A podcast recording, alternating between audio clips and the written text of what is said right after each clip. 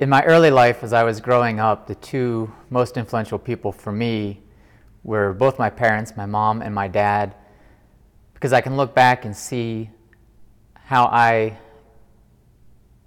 came to understand who God is in my life through my relationships with each of my parents in different ways.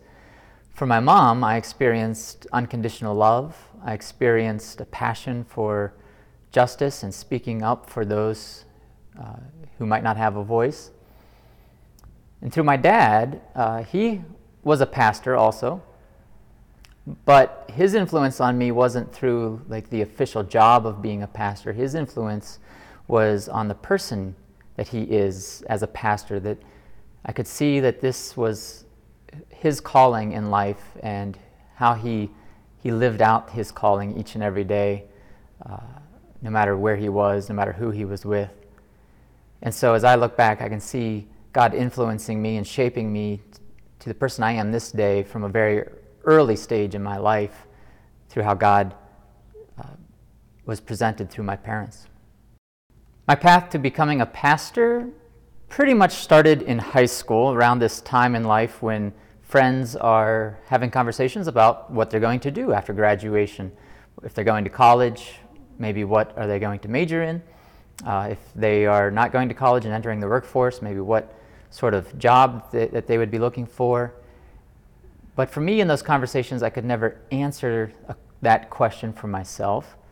Uh, I knew that I was a people person and I liked coaching and mentoring, so I thought about uh, being a high school teacher and, and getting into coaching also. And then one morning, as I was on my paper route delivering newspapers in the dark and all by myself, I didn't realize that I was always praying while I was doing that. I was having these conversations with God on my paper route and not even realizing that that was prayer.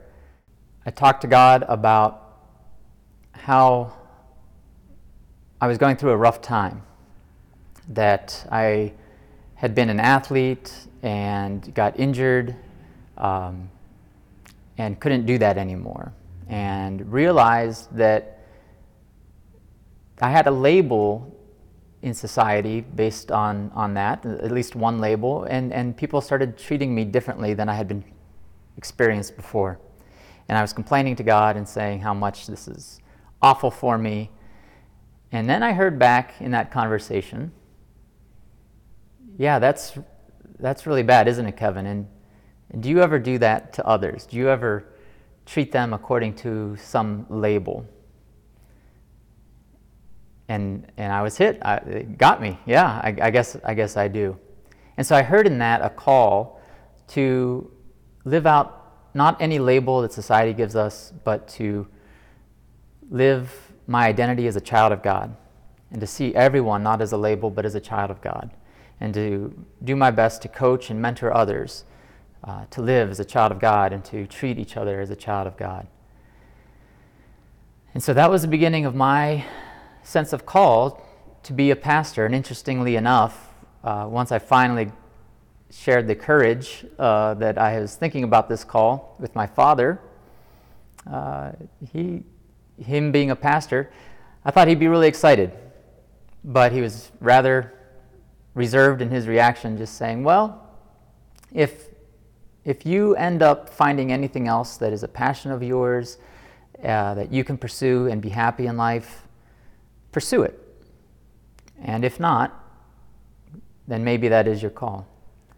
And so I went off to college with an education minor, thinking that I'm going to have a plan B and a fallback plan if this whole pastor thing, if I could, if there's any way that I can wiggle out of it, uh, I would. Uh, not just because of my father's advice, but I just felt like I'm not the kind of person that, that should be a pastor. So I actually spent a couple years after this call of doing my best of acting out and trying to prove to God, look, you got the wrong guy.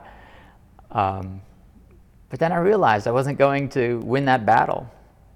Uh, God was going to be there every step of the way and not give up on me. And and I figured, okay, uh, this is this is futile. Um, uh, this is this is something that I can do. And I spent a summer as a camp counselor at our church camp, where I had been a camper myself. And I got to experience every day living in a community where we emphasize living as a child of God, and and I got to experience myself mentoring and coaching others to live as a, as children of God. And I went back to college and I dropped my education minor. I thought, I don't need a safety net, I don't need a plan B. This is who I am, this is who God is forming me to be, and I embraced it wholeheartedly after that.